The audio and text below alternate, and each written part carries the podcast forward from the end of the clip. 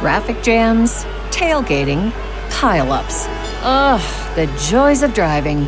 How could it get worse? The federal government wants to have a say in what you drive. That's right. The Biden administration's EPA is pushing mandates that would ban 2 out of every 3 vehicles on the road today. Don't let Washington become your backseat driver. Protect the freedom of driving your way. Visit energycitizens.org. Paid for by the American Petroleum Institute. Get informed, get inspired, and get connected. CannabisRadio.com presents NCIA's Cannabis Industry Voice. The National Cannabis Industry Association is the only national trade organization representing the businesses of the legal cannabis industry. NCIA's Cannabis Industry Voice covers a range of topics, including the rapidly evolving political and policy changes that affect our industry, news and events of importance to cannabis professionals, and features on companies, individuals, and campaigns at the cutting edge of the cannabis industry. NCIA's Cannabis Industry Voice begins now. Hi, everyone. Thanks for tuning in and welcome to NCIA's Cannabis Industry Voice. I'm Michelle Rutter, and I'm the Government Relations Manager for NCIA, and I'm here with NCIA's Director of Government Relations, Michael Correa. Hi, Michelle.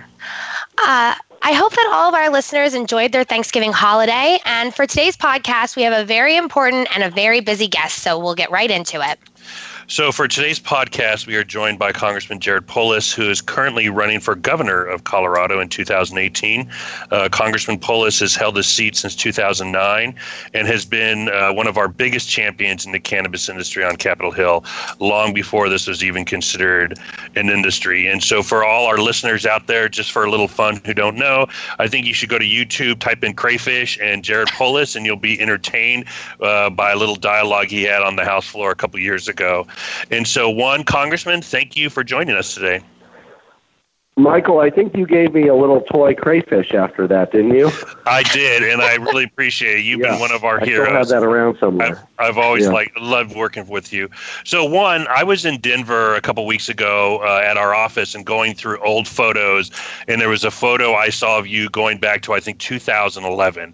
And I just wanted our listeners to know the Congressman has been there. You were going to our NCIA meetings when there would be 5 or 10 people in a room, and you've been there since the very beginning, and I really appreciate that.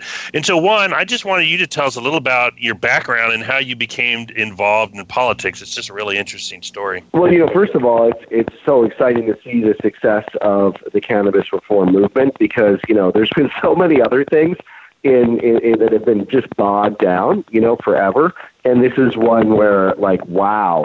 We honestly, who would have even thought, whether it was in, 2008, 2010, who would have thought it would move this quick? Where, the majority of Americans today live in a jurisdiction with some form of legal cannabis. It's just been a sea change. It's been really exciting to be here in public service during that time. My own route to public service, I was in business before. So I started several internet companies, ProFlowers.com, BlueMountain.com. So I was an entrepreneur, co-founded an accelerator called TechStars. And then I went into education. I served 6 years on the State Board of Education. I started some public charter schools to serve at-risk youth, new immigrants, and homeless youth. So I had professionally been working in the internet sector, and I had been working in education the last few years, and the opportunity came to go full-time into public service, and I decided to run for Congress. Well, you've been a champion on Capitol Hill for cannabis reform for years. How did your interest in this issue evolve? Well, to me, it just never made sense that it didn't follow the science that you had, something that was arguably less harmful and debilitating than alcohol, and yet was banned, giving rise to, criminal cartels and others, and it just made no sense. I just couldn't figure out why society dealt with it like this when it was clear it wasn't working. The prohibition policy clearly wasn't working.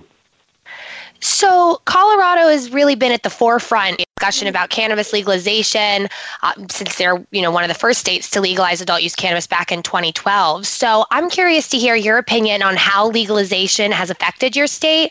And, going back to that time in 2012, were you at all nervous about being one of the first states to legalize marijuana, what that would mean? Well, so, it's great news from Colorado. It's really proven the point that allowing responsible adults to legally purchase marijuana not only gives money to classrooms rather than criminal cartels, but it also creates jobs, boosts the economy, and it's really been good all around. Yeah, I would say we're always a little nervous when you're the first. Frankly, I thought there'd be more hiccups along the way. Just to be the first mover, usually there's mistakes to be made. But I think it's gone much more smoothly than many of us. And it's because the people of our state and the people of our country are just way ahead of where the politicians are on this issue. Yeah, absolutely. I mean, Colorado, it's really amazing to see the way the regulatory process has really worked itself out there. When they were having issues with edibles, they went to the state house and they found a solution. So it's nice to see policy really working there. I'm also curious about what you would say is the biggest change that you've noticed since legalization happened in Colorado. Well, I would say, it's been good for our economy. So I've seen areas, particularly low-income areas that have been revitalized. In southern Colorado, we have a lot of grow operations, which are major parts of the economy in some areas like Trinidad. In Denver metro area, you have neighborhoods that have been resurging with a strong economy for a variety of reasons, but certainly, dispensaries are in the forefront of kind of helping neighborhoods come back, and particularly coming out of that huge housing crisis, which is Denver hard and commercial real estate, that 2008-2009 crisis. The dispensaries were kind of well-timed to help take up some of the real estate glut and keep, strip malls occupied and keep people going to work. It was really a boom for our economy. So you've been one of the four founders of the Congressional Cannabis Caucus. Can you tell us how that was started and how's it been going in Congress? Yeah, it's exciting. So we've come to the point where, I always talked about, legalizing cannabis, and there were certainly others on both sides of the aisle that did, but the thought of a formal cannabis caucus was very foreign, 10 years ago. Now it's exciting. This is a formal caucus of the U.S. Congress, and people are openly members of it. We have briefings on the Hill regularly, and, we've sort of gotten over what we faced 10 years ago, 8 years ago. We kind of had that face to kind of chuckle factor. I mean, we bring up marijuana and people go, oh, you silly, it just wasn't taken seriously. Well, guess what? It's now, it's now more than taken seriously. It's a huge business. It's very important to consumers, and we have an official cannabis caucus. So one of the things, when Speaker Paul Ryan came to power, what was it, in 2015, I think, he said, one, he wanted to have an open process. He wanted to return to, quote unquote, regular order. And Politico just did a story, I think it was like 2-3 weeks ago, that said this was the most closed Congress in history. And you sit on the Rules Committee, and for those that don't know, the Rules Committee is sort of the last place for legislation before it makes the House floor.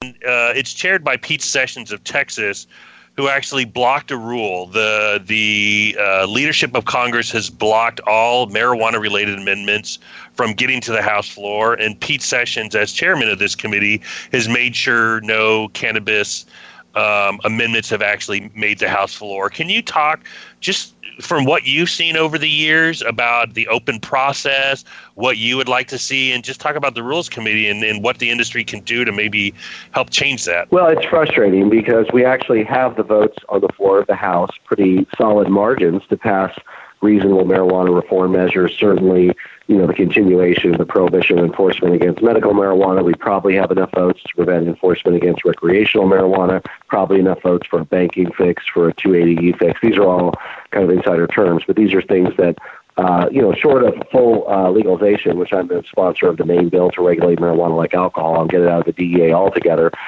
short of that moving through the process, these other bills fix day-to-day these other kind of amendments would fix like real day-to-day problems that consumers and businesses face in marijuana. But because of the position of a key opponent of any marijuana reform in the chairmanship of the Rules Committee, which determines what amendments are allowed, they have locked out even amendments that we know have passed, that have been part of prior spending bills, right? The one to make sure that no resources were used by the Department of Justice to go after medical marijuana in states where it's legal. That's been part of prior spending bills. Congress has passed it overwhelmingly. Support has only gone up, but because of the way Congress works institutionally, there's just a couple of powerful chairmen that are kind of bottling things up in their committees.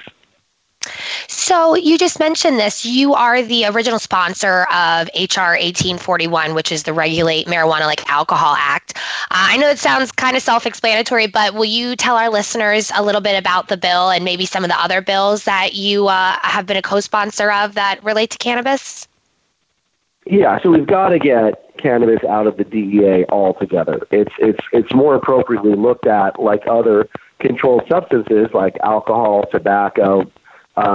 Keep in mind, it's not like there's no federal regulation of those. There is, but it's very different than what is done through the Drug Enforcement Agency, which has been extremely hostile to cannabis for no scientific reason.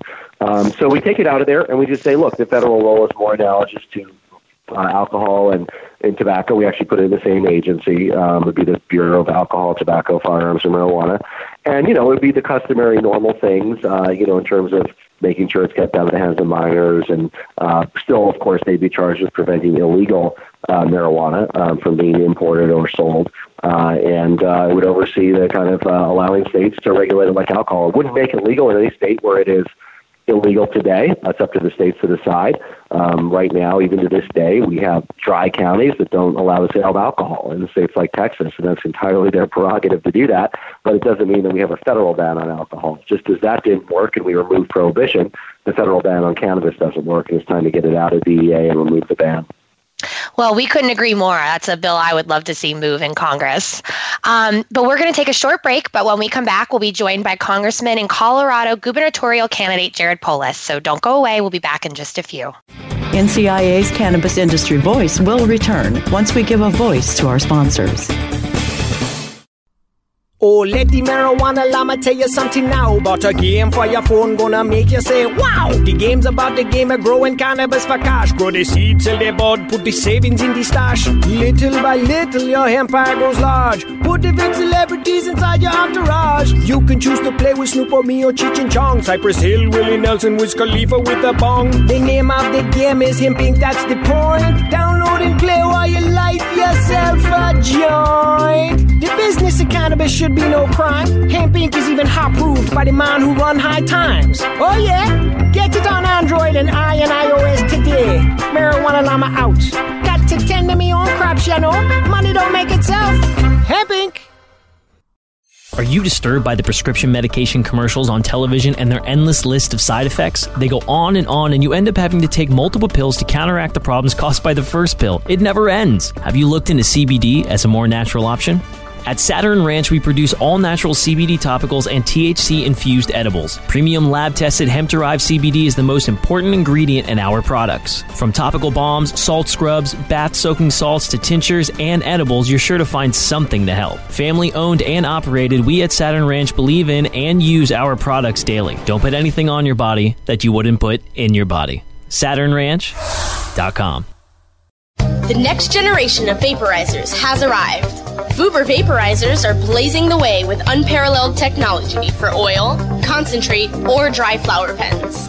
Providing unsurpassed customer service and expert craftsmanship, Vuber vaporizers use cutting-edge technology, providing a power-packed, smoother vapor with a lifetime guarantee.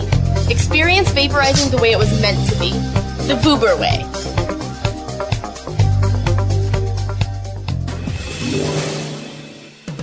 Get informed, get inspired, and get connected with more of NCIA's Cannabis Industry Voice, only on CannabisRadio.com.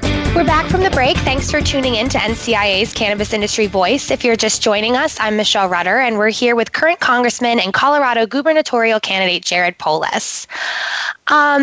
So there's the looming threat of a government shutdown next week if Congress doesn't pass a continuing resolution or a new budget bill for 2018. I'm sort of curious, being a member, I'm hoping you have a little bit of insight as to what you think may happen next week. Well, it's so hard to predict, but I would just add that for those of us who care about cannabis, there is some language at stake in the end-of-year spending bill, so we can watch that. I mean, there's a million other things happening, obviously, that people will be determining their votes on. But one thing that we've had in prior spending bills is language that I co-authored with Dana Warbacher of California, a Republican who's very friendly to cannabis, that would prevent states from enforcing federal law against medicinal marijuana users and dispensaries in states that have legalized medicinal marijuana. We've had that as part of spending bills. We passed it on the floor of the House. It's very important, particularly because we worry about the motives of our current U.S. Attorney General Sessions. So that is very scary to many of us. And while, of course, our goal is to extend the protection to the regulated commercial sale of cannabis rather than just medicinal, at this point we're playing defense because of the times, and we're just trying to include the language that we had before to prevent some sort of mass enforcement action against medicinal marijuana users or dispensaries in this end-of-year bill. Where the whole bill's going, you know, there's a lot of other issues. Obviously, spending levels are being debated. Many Democrats, certainly myself included, want to see the situation with the Dreamers addressed, young people that grew up in this country and having some way that they can get right with the law. So there's a lot of other issues that are coming to a head. But I want everybody, you know, who follows cannabis to know that one of those important issues is related to cannabis. And you mentioned a lot of issues coming up. One of them is a tax reform, and people who've been reading the news know that, you know, they may be close to a deal. The House had passed their version of tax reform, and the Senate is now debating it next week or so. One of the questions for you, and I find this slightly frustrating, is Republicans have decided to do tax reform all on their own. The last time tax reform happened was 30 years ago, and it was bipartisan, and this is not bipartisan in any manner.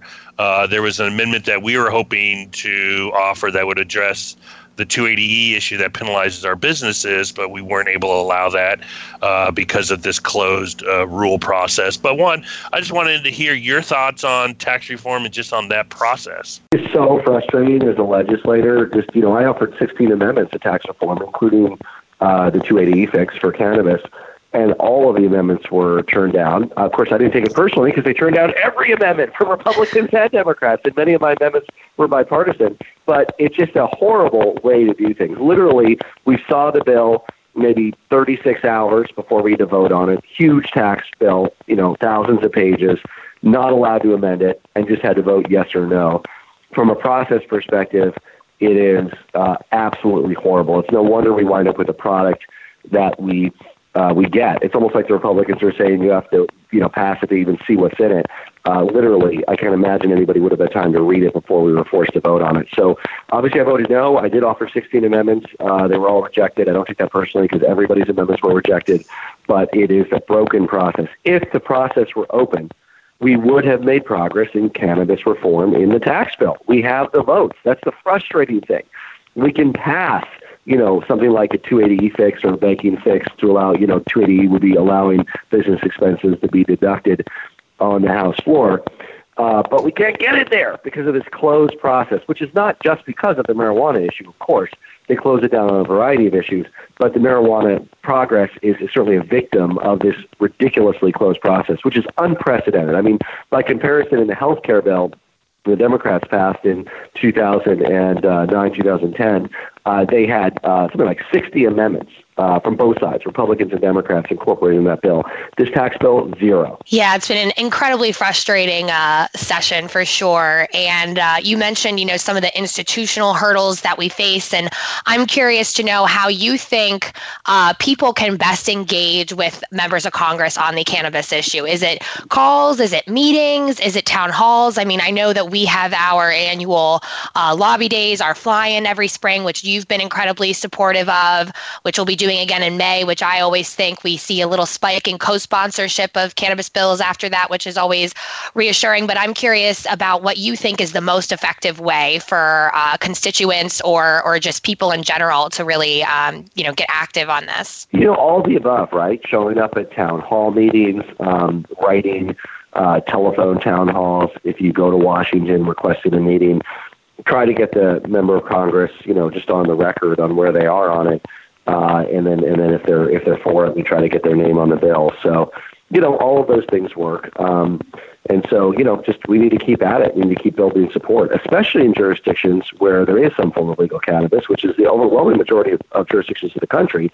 So this is a real issue that affects actual constituents of most members of Congress. So when this year began, I had sort of high hopes that maybe we could be part of tax reform, which hasn't really happened because you mentioned the closed rule. I had high hopes that Speaker Ryan would hold true to his word and we'd have open rule. And I guarantee you all of our marijuana amendments would pass overwhelmingly. But I lowered those expectations. And I do not, I first moved to D.C. in 97 and have been working on the Hill since 97. And I've seen it change in all of these years. And I just want to see, you know, just ask your opinion. Do you have any hopes in the next 12 months of any cannabis-related stuff happening? I don't want to be a downer for people, but the conditions are just not ripe with what leadership's doing. And just wanted to hear your thoughts on that. Yeah, for whatever reason, Republican leadership in the House has decided, at least now, until now, through now, no, we're not going to make any progress on cannabis reform, despite the fact that probably a third of their Republican members support it, all the Democrats support it. That's why these things pass overwhelmingly. You know, maybe I shouldn't say all the Democrats, but, you know, 90-95%+, you know, a good third of the Republicans. So the votes are there, but Republican leadership has a lockdown on it. On any progress on cannabis. It's frustrating. Can things open up? Absolutely. I mean, there's no question that next year could be different. There could be more open rules. It's going to be up to Paul Ryan and Pete Sessions, right? I mean, if they choose to open things up, we will make progress on cannabis. That's the good news, is we have the votes. Like, it's a much stronger position to be in. And you remember a few years ago, Michael and Michelle, we didn't know if we had the votes, right? We said, oh, should we do a test vote? We didn't know where members were. Most members weren't on the record on it. We didn't know if we could win. We even lost a few votes narrowly that I think we would win today. I remember one about allowing the VA to offer medicinal cannabis. We might have lost it by a few votes. We'd probably win that one today. So, you know, the times are with us. The votes are with us. We just have to get through Republican leadership to allow a free vote and for Democratic and Republican legislators to make up their own mind, and hopefully that'll happen in the next year. Well, you left that on an optimistic note. We're going to take a quick break with that, but when we come back, we're going to talk more about the governor's race with Congressman and Colorado gubernatorial candidate Jared Polis, so don't go away. NCIA's Cannabis Industry Voice will return once we give a voice to our sponsors. Introducing 420 Cloud, ignited by MSIG, one of the fastest growing social apps around. The only app you'll need for all things cannabis. Find the latest cannabis news, videos, and stories, ranging from business and tech to sports and medicine. Start your career in cannabis by seeking, identifying, and applying for jobs through our expansive listings. For businesses, 420cloud.com features a full-scale cross-channel network, monetizing high traffic for big data conversion and analytics. Download 420 Cloud now from the iTunes Store or Google Play. MSIG.com is a publicly listed company on the OTC, symbol MCIG. Cannabis concentrates have been around for hundreds of centuries. In 19th century America, extracts mixed with other herbs were sold as a miracle cure. Now, Apex Supercritical has elevated the science of extraction into the 21st century. Apex Supercritical is the leader in CO2 extraction, which is the cleanest, safest, and purest way to extract plant oils. ROI in as little as 3 weeks. Our cost-effective systems are fully automated with an industry-leading 3-year warranty. And if we don't have your system in stock, we can build one in as little as 4 weeks, bringing CO2 extraction to the masses. Learn more at APEKSSupercritical.com. 4-week build excludes high production systems. Ignite the conversation on some trending topics along the Cannabis Radio social media network. Join our crew of thousands on our Cannabis Radio page on Facebook or at Canna Radio, C-A-N-N-A Radio on Twitter. Plus, look for our Facebook and Google Plus pages for all of our original programs and connect with Dr. Dina, Kyle Cushman, Dr. Mitch Earlywine, Nurse Heather, Doc Rob, the hosts of Gondrepreneur, and more. Connect with the growing Cannabis Radio social crusade at Canna Radio on Twitter, or search for Cannabis Radio on Facebook, Google Plus, and Instagram, and grow with us. Get informed, get inspired, and get connected with more of NCIA's Cannabis Industry Voice, only on CannabisRadio.com. We're back from the break. Thanks for tuning in to NCIA's Cannabis Industry Voice. If you're just joining us, I'm Michelle Rutter, and we're here with current Congressman and Colorado gubernatorial candidate Jared Polis. Thanks, Michelle. Congressman, you are, of course, running for governor of Colorado. Can you tell us and tell the listeners, one, just about the race, who's sort of declared as of right now, and what are some of your priorities if elected? Sure. Well, you can visit my website at polisforcolorado.com, polisforcolorado.com. Certainly, I'm very excited about helping to grow the cannabis economy in Colorado. Industrial hemp farming, I think, is a big part of my agricultural agenda, providing new ways that farmers can stay on their family land and produce and make a profit. Certainly the cannabis industry and the taxes that it generates is an important part of contributing to education in our state. I'm focused on shifting our state to renewable energy. States are leading the way in the absence of federal leadership, and we have a plan to continue to do that. And in education, where I've done a lot of my work, the kind of big highlight of my plan is to make sure that every child in Colorado has access to universal preschool and kindergarten. Right now, our state only has half a day of kindergarten, and there's a patchwork where some districts do a little bit more, but it makes a huge difference for kids that have the opportunity full day preschool and kindergarten. Families that can afford it usually do. We're able to afford it with our kids, but for families that can't, again, it creates a huge gap when the kids reach first grade if that's their first day in school versus if they've had the quality preschool and kindergarten. And we're focused on how we can better make our economy work for everyone. Colorado is falling a little bit behind on infrastructure. With the growth of our population, it'll fall to the next governor to build a coalition to get ahead of the curve on reducing traffic and making housing more affordable and all those sort of bread and butter quality of life issues important to our state. Well, one, the current governor, John Hickenlooper, sorry about that, has been, he's evolved on the cannabis issue. He's changed. I think he's been as good as we could expect to be the governor of the first state to legalize. Do you think he's gone far enough? Are there things that you would have done different? And are there things that you think you would like to do as governor to take this issue even further along? Yeah, well, and then to his credit, while he opposed the legalization initiative, unfortunately, he then implemented it, the will of the voters in good faith, I think, and he did a fine job operationally in setting up the regulatory structure, both on hemp as well as marijuana. So, I think he did a good job. I think where I hope to be able to do as governor is, there's a lot more competition, a lot more states are coming online. We were one of the first. But from an economic development perspective, I want Colorado to be a big beneficiary of the jobs, good jobs related to the cannabis industry for years to come. So in the face of California and big states coming online, I want to make sure we have a lot of the enabling technology companies based in our state with hundreds of good-paying jobs, and that we're able to maintain that leadership role as a part of our overall economic development strategy. So I think currently right now there are 8 states with legal adult use in the District of Columbia, and everyone mentions tipping points. Here you are, you're a federal official. Do you think we're at a tipping point, or what do you think that tipping point would be? A state such as California is going to be doing really online legal sales starting in January, and that is going to be bigger than most markets combined. Just your thoughts on the direction of the industry and what it'll take for federal officials to sort of come around. Well, there is an existential threat from the U.S. Attorney General Jeff Sessions under President Trump. He could act with a stroke of a pen to create enormous uncertainty in the industry and even launch. There's nothing that would prohibit him from launching large-scale enforcement actions. So that is a huge concern. I would hope that President Trump would not allow him to do that, but you just don't know with the way this administration works. I don't know whether it has President Trump's attention. I don't even know if he's on good terms with his own attorney general, who he seems to undermine in the press. So that's a big threat. But we're a lot further along even in the 8 states you mentioned had recreational. I think what's the latest number on medicinal? It's over 30, right? Over 30 states have medicinal, and then if you add in CBDs and some other things, you get up to the 40s. So there's some form of legal cannabis in the overwhelming majority of states. So there's no doubt we have a tipping point on that. On the commercial regulated sale, the non-medicinal side, I think it'll take a few more states coming online. I mean, obviously, California is a game changer because it's so huge. But in terms of getting Senate and Congress to, for instance, pass my Regulate Marijuana Like Alcohol bill, I think you need a few more states on that recreational side. But I think we're already there on medicinal side for sure.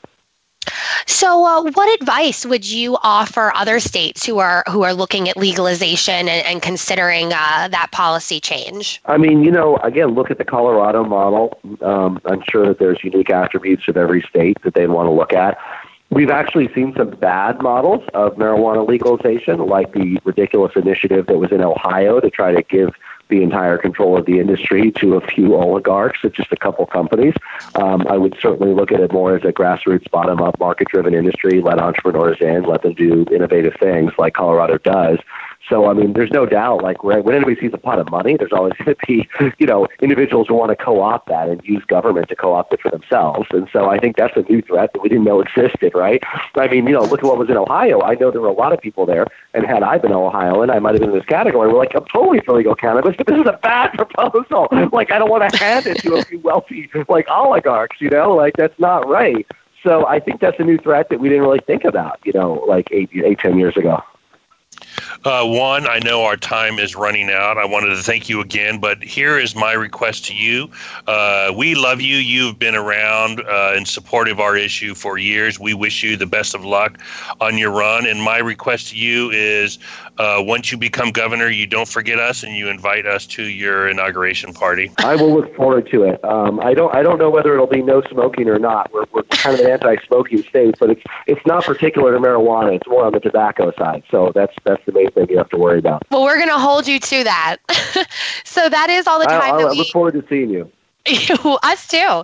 That is all the time that we have for today, but a big thank you again to Congressman Polis for joining us today, and best of luck in the gubernatorial race. We're looking forward to the party. PolisForColorado.com. Thank you. Thank you, Congressman. Thank you. And to our listeners, don't forget that NCIA's quarterly event series, the Quarterly Cannabis Caucuses, will be starting in a city near you in January. You can visit www.thecannabisindustry.org/events to see the schedule and register for an event near you. And everyone, don't forget to follow Mike on social media to keep up with what's happening here in D.C. You can find him on both Instagram and Twitter at The Pot Lobbyist. So thank you to our listeners. That's all for today. Bye-bye.